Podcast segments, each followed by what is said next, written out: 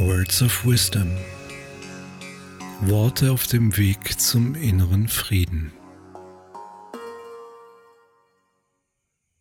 Folge 2 Alles wird gut.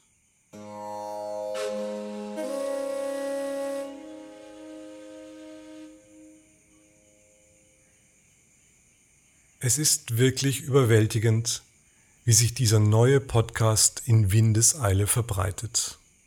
Und ich danke jedem von Herzen, der die Words of Wisdom weiterempfiehlt. Denn gerade jetzt ist unsere innere Weisheit ganz besonders wertvoll. Eine kleine, aber wichtige Anmerkung habe ich heute gleich zu Beginn. Bitte hör dir in jedem Fall die kurze Einleitung des Words of Wisdom Podcasts an. Es sind nur ein paar wenige, aber wichtige Minuten, um besser zu verstehen, was ich hier gerne mit dir teilen möchte. Insbesondere möchte ich dich nochmals herzlich einladen, die einzelnen Folgen mehrfach zu hören. Zwischen den Worten entfaltet sich bei jedem Hören etwas Neues, wenn man sich dafür öffnet.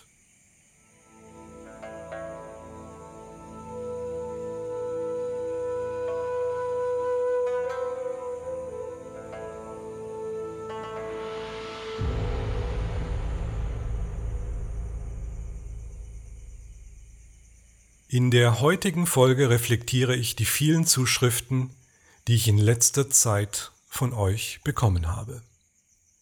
Es gibt ja derzeit nur ein Thema, das uns alle auf die eine oder andere Art bewegt.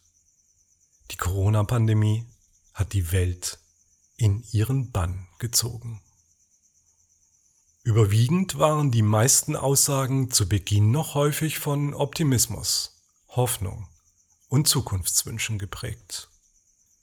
Viele, die mir geschrieben haben, sahen zumindest anfangs die Situation noch als eine Zäsur, eine Chance, einen überfälligen Akt der Entschleunigung, wertvolle Zeit, die man jetzt gut für sich nutzen kann.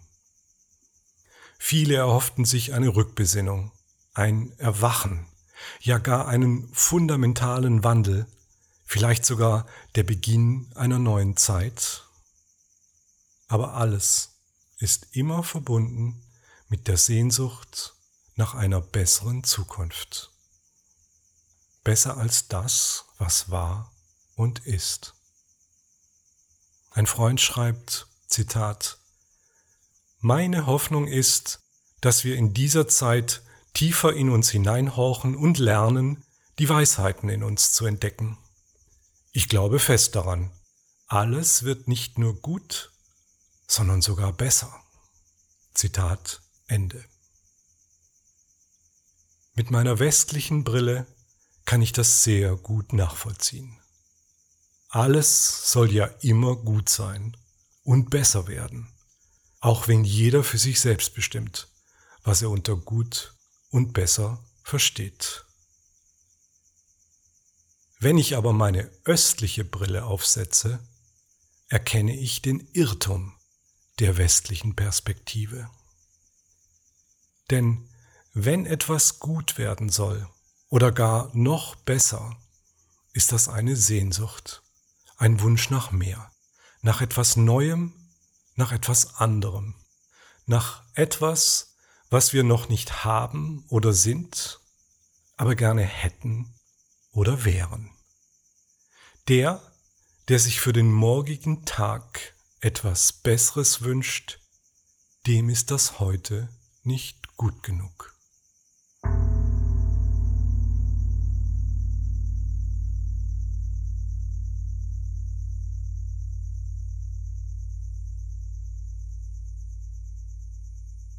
Ein Wunsch wird immer aus Mangel geboren, ganz gleich, um was es sich dabei handelt. Denn wenn man sich etwas wünscht, wünscht man sich ja meistens etwas, was aus der eigenen Perspektive schön und gut ist. Und genau damit geben wir dem Mangel Nahrung. Denn Mangel lebt vom Verlangen. Wer sich etwas wünscht, dem fehlt etwas. Dem ging etwas Wertvolles verloren. Das Wichtigste des wahren Menschseins an sich, nämlich das Gefühl der Vollkommenheit. Das ist es, was du in Wahrheit bist. Vollkommen. Das zu ergründen ist deine Aufgabe. Denn wer sich in sich selbst täuscht, täuscht sich in allen Dingen.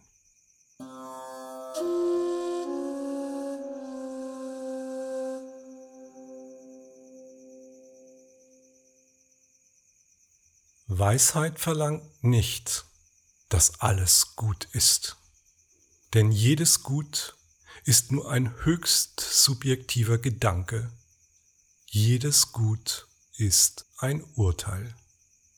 Es ist eine, und zwar deine einseitige Vorstellung. Aber kein Gut ist jemals ganz.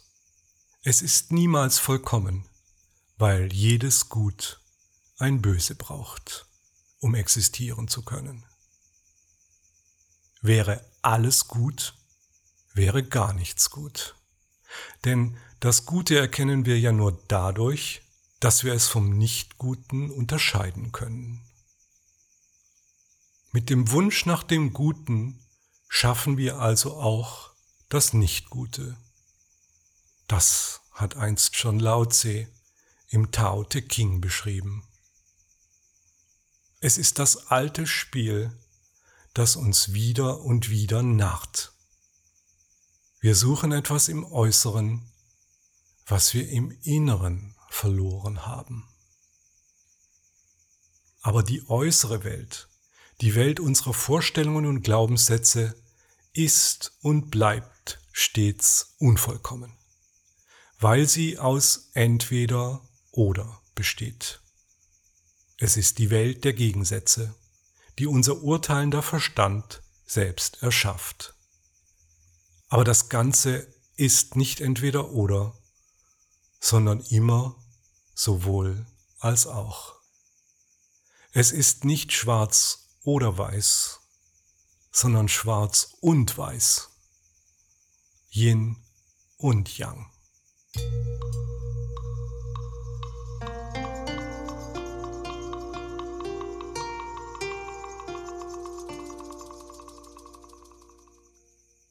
Je weiter uns unsere Urteile und Vorurteile abbringen von unserem Ganzsein, machen wir die schmerzliche Erfahrung der Trennung von unserer wahren Natur.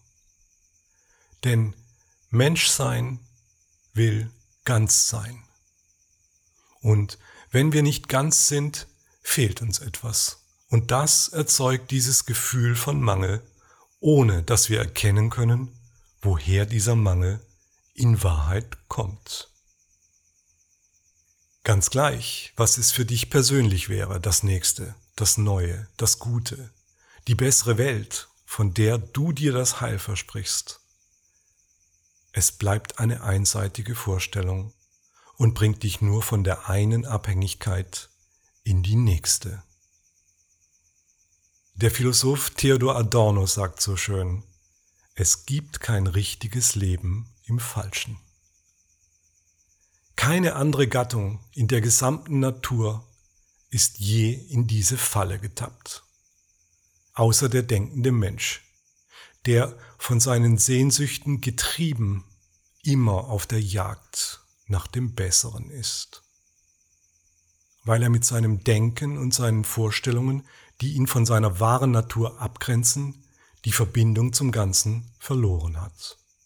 Das macht ihn einsam und ist das Öl für das Feuer seines Verlangens. Er braucht immer etwas und deshalb ist er nie frei, weil ihm sein eigenes Sein nie selbst genügt. So giert er nach irgendeinem Sinn, einer Bedeutung, einer Bestimmung, etwas, an was er glaubt, weil er an etwas glauben möchte, um darin Halt zu finden. Es sucht nur der nach Orientierung, der sich verlaufen hat.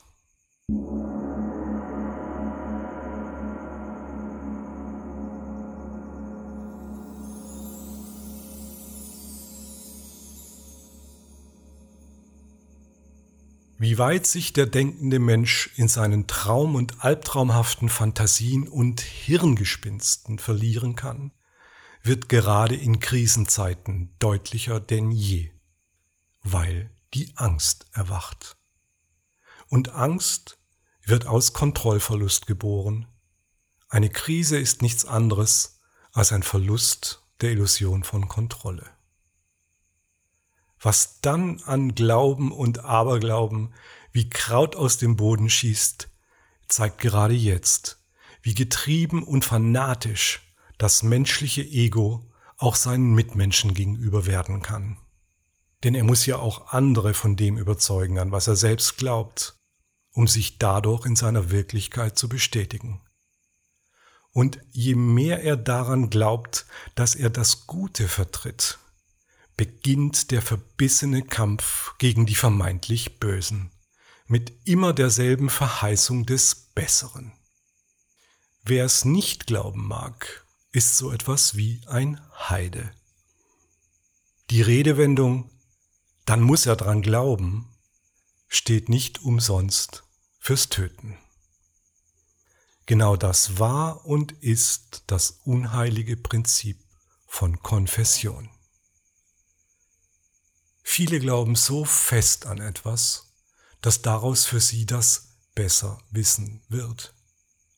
Das Ego hat gesiegt und der Mensch ist so tief in seine eigene Falle getappt, dass er sich meist nicht mehr daraus befreien kann. Aber die Natur und damit auch unser wahres inneres Selbst ist ganz anders.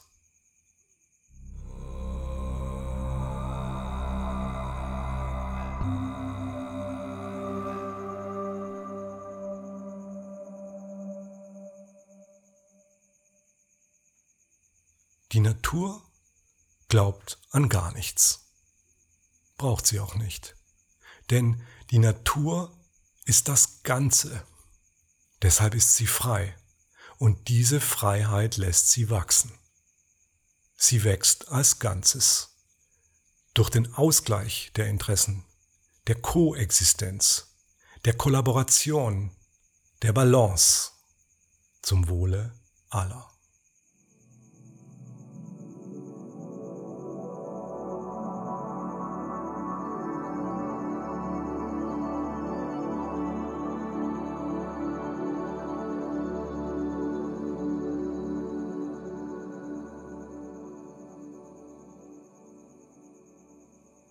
Wenn der Mensch nicht gerade jetzt, wo sich tatsächlich eine gute Gelegenheit ergibt, damit anfängt, sich wieder auf seine wahre Natur zu besinnen, wird unsere Gattung, wenn sie nicht wieder zurückfindet zum Ganzen, so oder so keine Zukunft haben.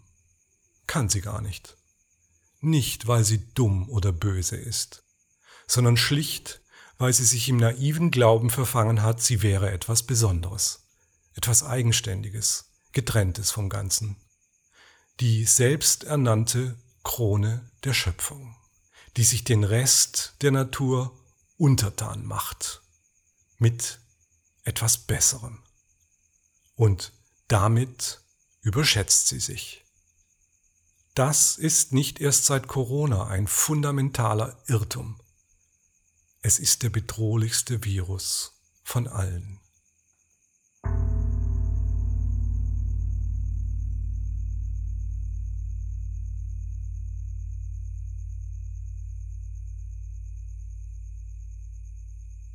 Die Natur ist das Ganze und das Ganze ist Natur.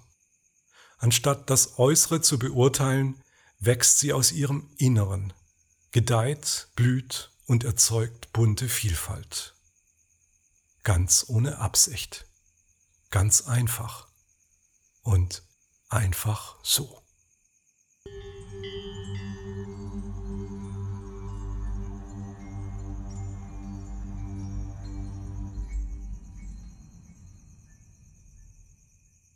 Das ist das Geheimnis der Schöpfung. Die Natur hat mit dieser einfachen, aber radikal konsequenten Prämisse in 4,6 Milliarden Jahren 8,5 Millionen verschiedene Arten hervorgebracht.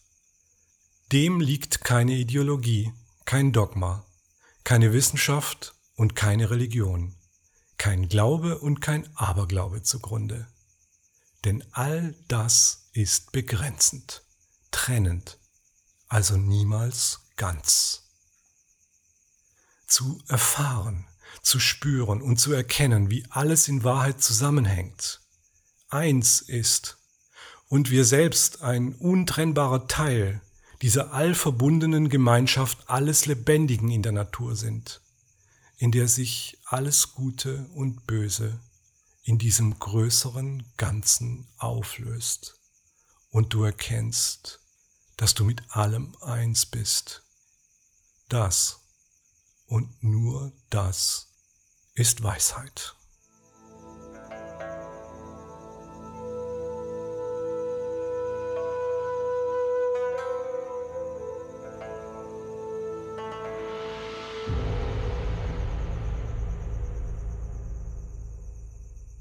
Das ist und bleibt mit dem denkenden Verstand nicht zu ergründen, sondern nur mit diesem absichtslosen, vom Wollen befreiten, lebendigen Geist in uns, unserem wahren, allverbundenen Selbst, das aus reinem Mitgefühl besteht.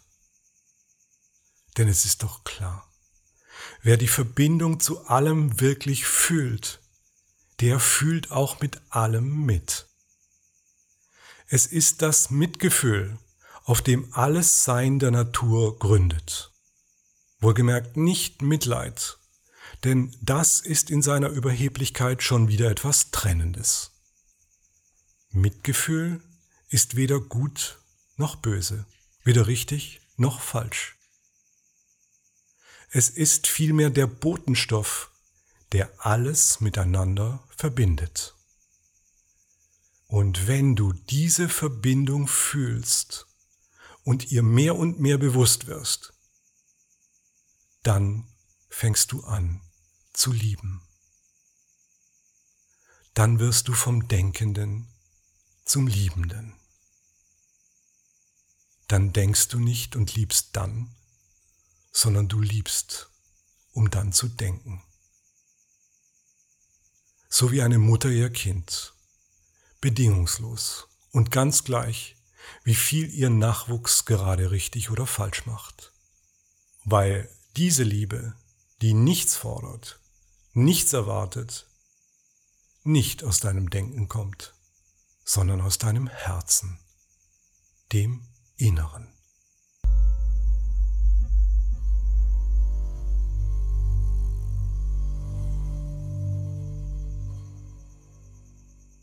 Wenn du diese Verbindung zu allem fühlst, dann machst du diese unermessliche, wundervolle Erfahrung, dass dir ja gar nichts fehlen kann, weil du Teil von allem bist. Und in allem ist alles. Und darin bist und bleibst du stets geborgen.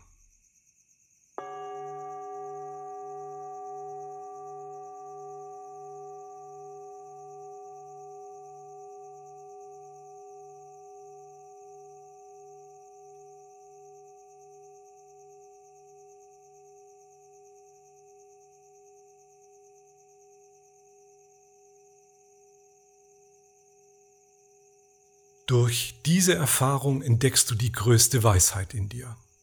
Geht es allen gut, geht es auch mir gut. Dann bringe ich mich ein, wo ich gebraucht werde und halte mich raus, wo ich nicht gebraucht werde. Dann achte ich auf alles, was ich tue, und ich achte auch auf alles, was ich nicht tue. Ich gebe, was ich geben kann, und nehme nur das, was ich für mich selbst zum natürlichen, gesunden Leben brauche und tue alles, um mit meinem Tun beizutragen.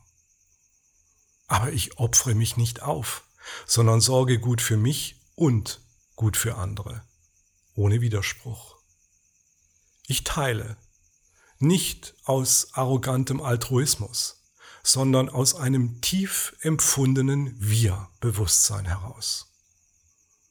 Ich schöpfe meine Geduld und meine Kraft aus meinem inneren Frieden, der sich dann einstellt, wenn sich mein Verlangen nach mehr und damit mein Ich auflöst.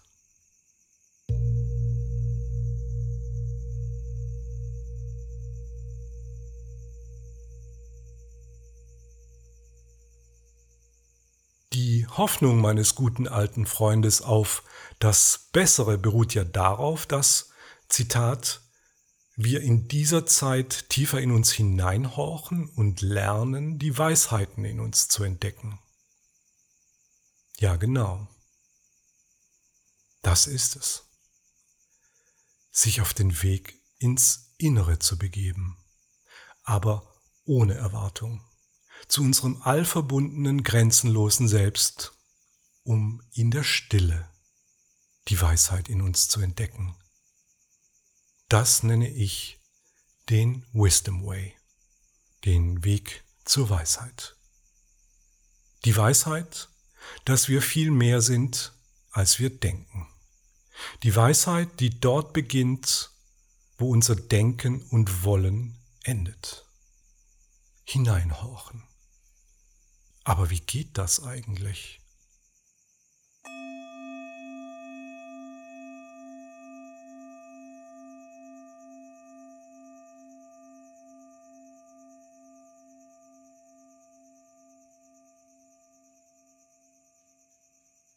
Dieses Hineinhorchen ist die uralte Kunst der Meditation.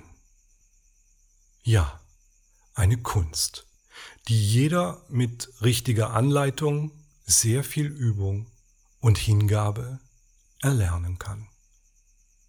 Aus eigener Erfahrung kann ich sagen, dass es Anleitung braucht, um dieses Instrument spielen zu lernen. Denn es ist wahrlich eine Kunst. Man hört nämlich beim Hineinhorchen erst dann etwas, wenn es still wird in unserem Geist. Wenn der Blick nicht zurück und auch nicht nach vorne schweift. Wenn all die Bilder verschwinden, sich in nichts auflösen.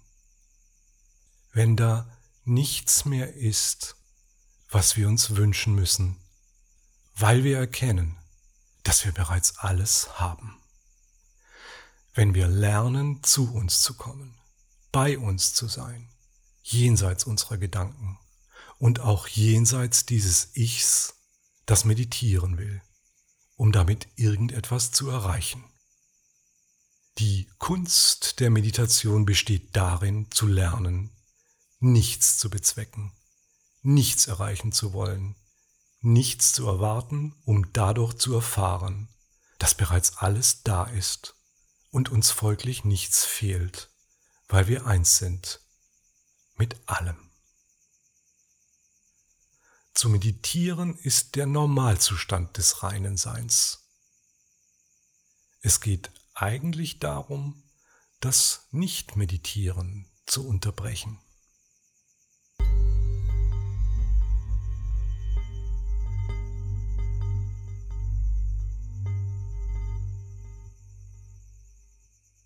Fünf Jahre war ich unterwegs an den historischen Ursprungsorten der alten Meditationspraktiken des Ostens.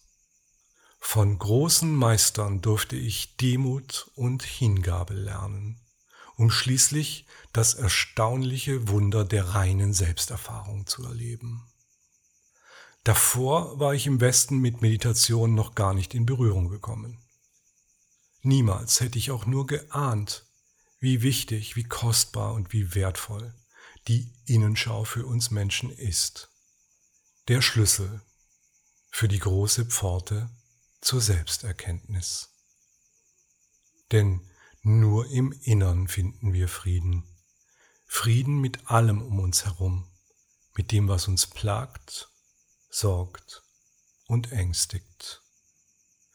Mit der Wisdom-Meditation habe ich eine neue Brücke gebaut um die uralte Übung der Meditation mit all ihren traditionellen Elementen in eine leicht zugängliche und zeitgemäße Form zu bringen, ohne dabei etwas zu verfälschen oder an Reinheit zu verlieren. Um so einfach wie nur möglich aus dem heutigen westlichen Denken heraus in die Tiefe der alten, aber zeitlosen östlichen Meditationserfahrungen des Seins zu gelangen. Dazu möchte ich dich herzlich einladen.